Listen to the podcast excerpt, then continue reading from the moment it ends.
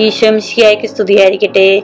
Bible രണ്ടായിരത്തി ഇരുപത്തിരണ്ട് നൂറ്റി മുപ്പത്തി മൂന്നാം ദിവസം ഇന്ന് മെയ് പതിമൂന്ന്. ഇന്നത്തെ വായന ബൈബിളിലെ പത്തൊമ്പതാമത്തെ പുസ്തകമായ എസ്തേറിൽ നിന്നുമാണ്. ഇന്നത്തെ വായന കടബാധ്യതയിൽപ്പെട്ട് കഷ്ടത അനുഭവിക്കുന്ന എല്ലാ മക്കളെയും നമുക്ക് സമർപ്പിച്ച് പ്രാർത്ഥിക്കാം. അധ്യായം മൂന്ന്. എല്ലാ ജനതകളും ആ ദിവസത്തേക്ക് തയ്യാറായിരിക്കാൻ വേണ്ടി ഈ രേഖയുടെ പകർപ്പ് രാജശാസനമായി എല്ലാ പ്രവിശ്യകളിലും എത്തിച്ച് വിളംബരം ചെയ്യേണ്ടിയിരിക്കുന്നു. രാജകൽപ്പന പ്രകാരം ദൂതന്മാർ ശീഘ്രം പോയി തലസ്ഥാനമായ സൂസായിൽ ഈ വിളംബരം പ്രസിദ്ധപ്പെടുത്തി. രാജാവും ഹാമാനും മദ്യപിച്ചുകൊണ്ടിരുന്ന ആ സമയം സൂസ നഗരം അസ്വസ്ഥമായിരുന്നു. നാലാം അധ്യായം എസ്തേറിന്റെ മധ്യസ്ഥം ഈ സംഭവം അറിഞ്ഞ മുർദേക്കായി വസ്ത്രം കീറി ചാക്കൊടുത്ത് ചാരം പൂശി അത്യുച്ചത്തിൽ ദയനീയമായി നിലവിളിച്ചുകൊണ്ട് നഗരമധ്യത്തിലേക്ക് ചെന്നു. അവൻ രാജാവിന്റെ പടിവാതിലോളം ചെന്നു നിന്നു. കാരണം ചാക്ക് വസ്ത്രമുടുത്ത് ആർക്കും രാജാവിന്റെ വാതിൽ കടന്നുകൂടായിരുന്നു. രാജകൽപ്പനയും വിളംബരവും എത്തിയ എല്ലാ പ്രവിശ്യകളിലും യഹൂദരുടെ ഇടയിൽ ഉപവാസവും കരച്ചിലും നിലവിളിയും ഉണ്ടായി. ഏറെ പേരും ചാക്കൊടുത്ത് ചാരത്തിൽ കിടന്നു. തോഴിമാരും ഷണ്ഠന്മാരും പറഞ്ഞ് ഇതെല്ലാം അറിഞ്ഞ് എസ്തേർ അത്യന്തം പര്യാകുലയായി. ചാക്ക് വസ്ത്രത്തിനു പകരം ധരിക്കാൻ വസ്ത്രങ്ങൾ അവൾ മുഖത്തേക്കാക്കി കൊടുത്തയച്ചു. പക്ഷേ അവൻ അത് സ്വീകരിച്ചില്ല.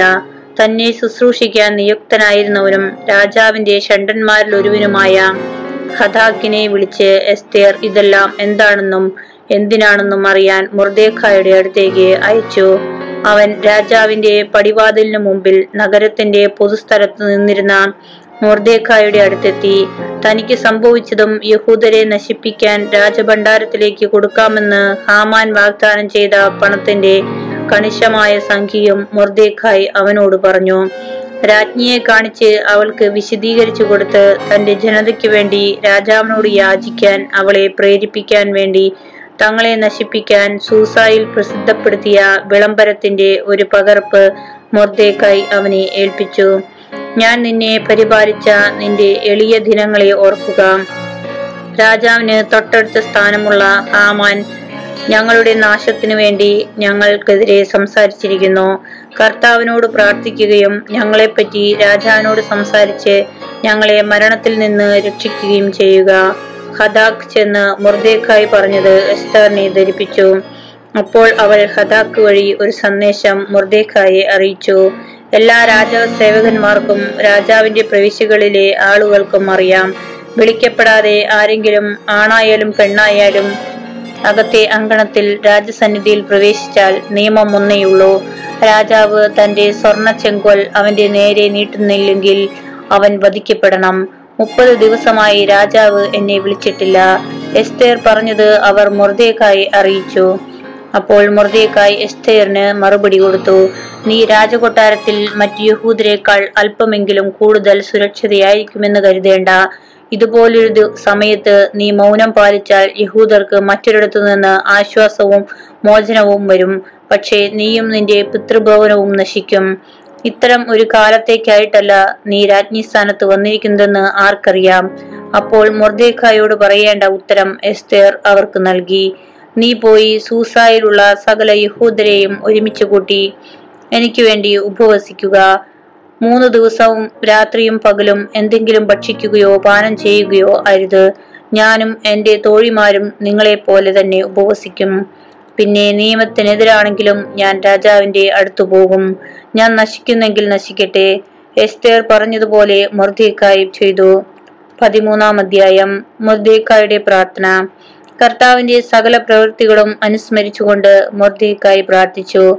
കർത്താവെ എല്ലാ വസ്തുക്കളെയും ഭരിക്കുന്ന രാജാവായ കർത്താവെ പ്രപഞ്ചം അങ്ങേക്ക് വിധേയമാണല്ലോ.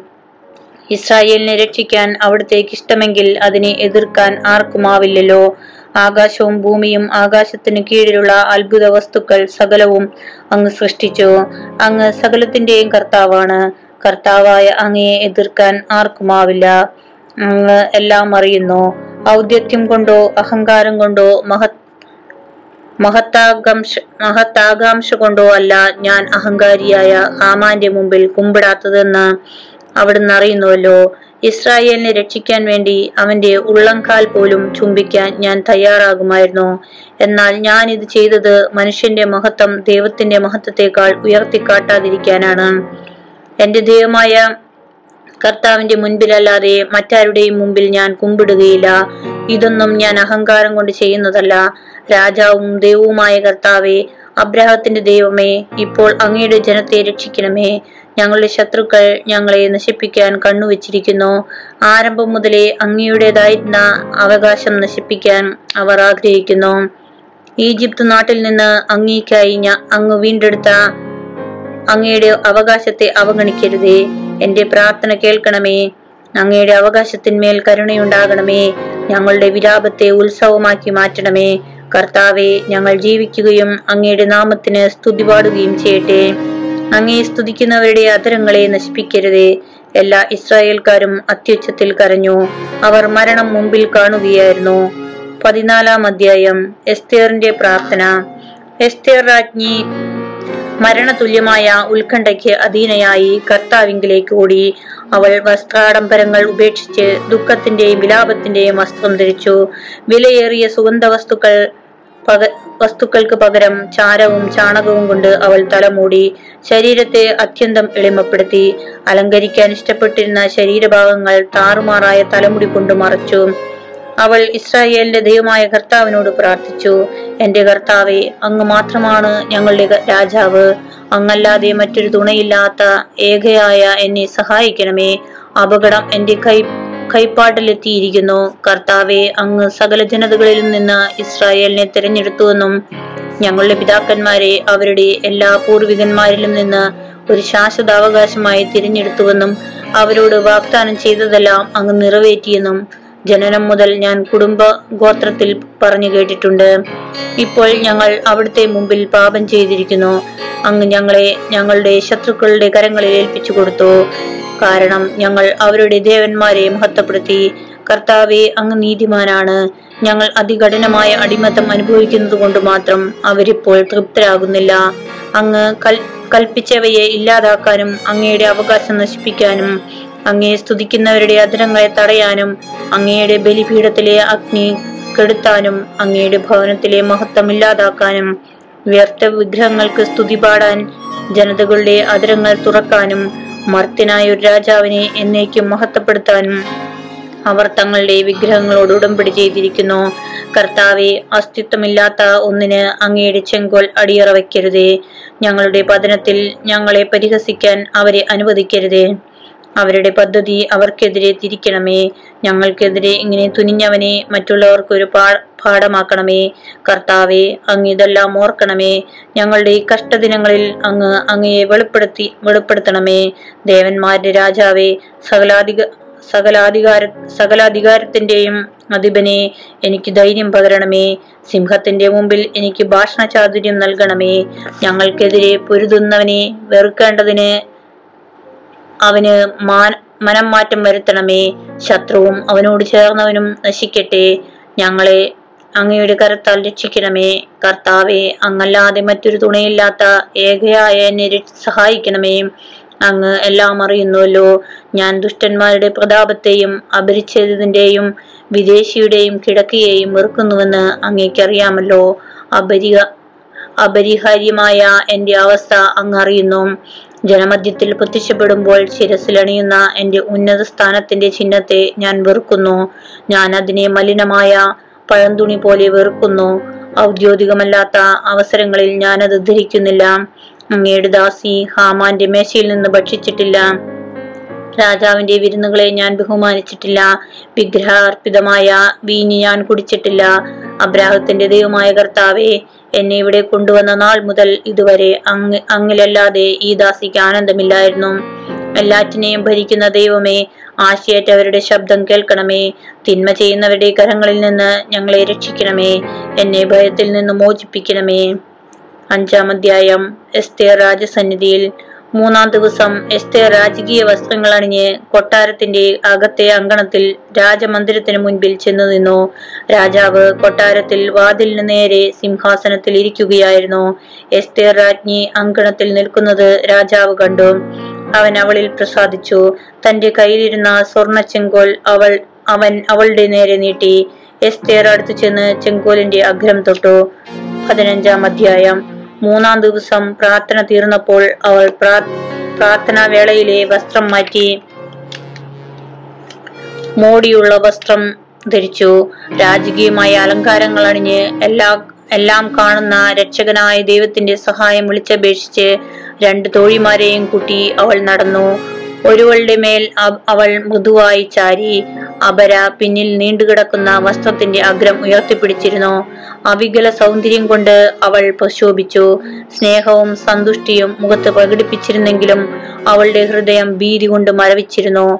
വാതിലുകൾ ഓരോന്നായി കടന്ന് അവൾ രാജാവിന്റെ മുമ്പിൽ ചെന്നു നിന്നു.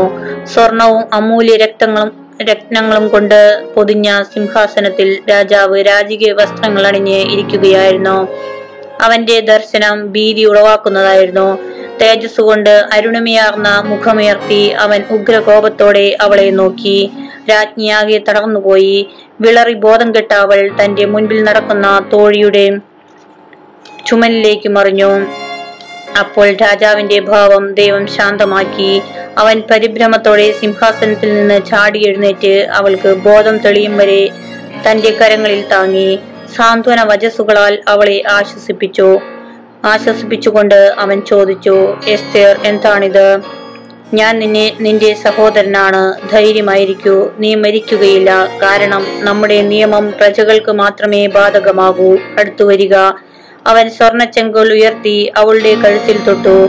അവൻ അവളെ ആലിംഗനം ചെയ്തുകൊണ്ട് പറഞ്ഞു എന്നോട് പറയൂ. അവൾ പറഞ്ഞു എന്റെ നാഥ അങ്ങയെ ഞാൻ കണ്ടത് ദൈവത്തിന്റെ ദൂതനെ പോലെയാണ്. അങ്ങനെ എന്റെ ഹൃദയം അങ്ങയുടെ മഹത്വത്തോടുള്ള ഭീതി നിമിത്തം പിടഞ്ഞുപോയി.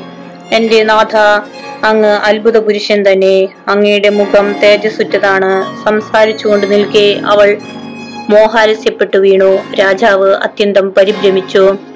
അവന്റെ ദാസന്മാർ അവളെ ആശ്വസിപ്പിക്കാൻ ശ്രമിച്ചു. അഞ്ചാം അധ്യായം. എസ്തേറിന്റെ വിരുന്ന്. രാജാവ് അവളോട് ചോദിച്ചു എസ്തേർ രാജ്ഞി എന്താണ് കാര്യം? എന്താണ് നിനക്ക് വേണ്ടത്? രാജ്യത്തിന്റെ പകുതി തന്നെ ആയാലും അത് ഞാൻ നിനക്ക് നൽകാം. എസ്തേർ പറഞ്ഞു രാജാവിന് ഇഷ്ടമാണെങ്കിൽ ഇന്ന് രാജാവിനു വേണ്ടി ഞാൻ ഒരുക്കിയിരിക്കുന്ന വിരുന്നിന് രാജാവും ഹാമാനും വരണം.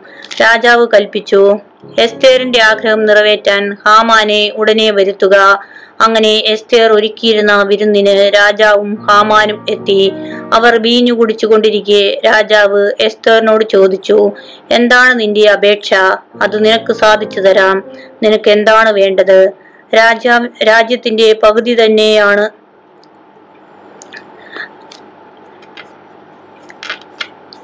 രാജ്യത്തിന്റെ പകുതി തന്നെയാണെങ്കിലും ഞാൻ നൽകാം എസ്തേർ പറഞ്ഞു. എന്റെ അപേക്ഷയും ആവശ്യവും ഇതാണ്.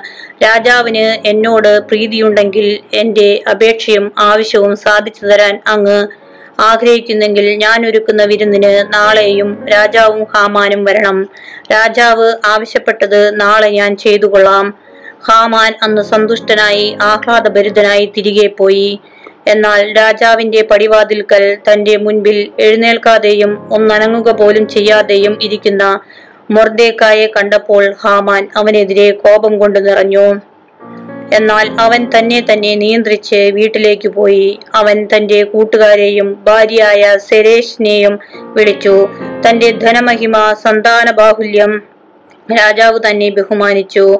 നൽകിയ സ്ഥാന ബഹുമാനിച്ചു നൽകിയ സ്ഥാനക്കയറ്റങ്ങൾ രാജാവിന്റെ പ്രഭുക്കന്മാരെയും സേവകരെയും കാൾ തനിക്ക് നൽകിയ ഉയർച്ച ഇവയെല്ലാം ഹാമാൻ അവരോട് വിവരിച്ചു. അവൻ തുടർന്നു എസ്തേർ രാജ്ഞി താൻ ഒരുക്കിയ വിരുന്നിന് രാജാവിനോടൊപ്പം ചെല്ലാൻ എന്നെ അല്ലാതെ മറ്റാരെയും അനുവദിച്ചില്ല. നാളെയും രാജാവിനോടൊപ്പം ചെല്ലാൻ അവൾ എന്നെ ക്ഷണിച്ചിരിക്കുകയാണ്. എങ്കിലും മൊർദേഖായ് എന്ന യഹൂദൻ രാജാവിന്റെ പടിവാതിൽക്കൽ ഇരിക്കുന്നത് കാണുന്നിടത്തോളം കാലം ഇതൊന്നും എനിക്ക് തൃപ്തി നൽകുന്നില്ല. അപ്പോൾ അവന്റെ ഭാര്യ സേരേഷും അവന്റെ സകല സ്നേഹിതന്മാരും പറഞ്ഞു അൻപത് മുഴം ഉയരമുള്ള ഒരു കഴുമരം ഉണ്ടാക്കുക. രാവിലെ തന്നെ ചെന്ന് രാജാവിനോട് പറയണം മൊർദേക്കായെ അതിന്മേൽ തൂക്കണമെന്ന്. പിന്നെ ആനന്ദത്തോടെ രാജാവിനോടൊത്ത് വിരുന്നിന് പോവുക. ഈ ഉപദേശം ഹാമാന് ഇഷ്ടപ്പെട്ടു. അവൻ കഴുമരവും ഉണ്ടാക്കി വെച്ചു. ആറാം അധ്യായം മുർദേക്കാക്കിയ സമ്മാനം. ആ രാത്രി രാജാവിന് ഉറങ്ങാൻ കഴിഞ്ഞില്ല. സ്മരണാർഹമായ സംഭവങ്ങൾ രേഖപ്പെടുത്തിയ ദിനവൃത്താന്ത ഗ്രന്ഥം കൊണ്ട് വരാൻ അവൻ കൽപ്പന കൊടുത്തു. അവ രാജാവ് വായിച്ചു കേട്ടു.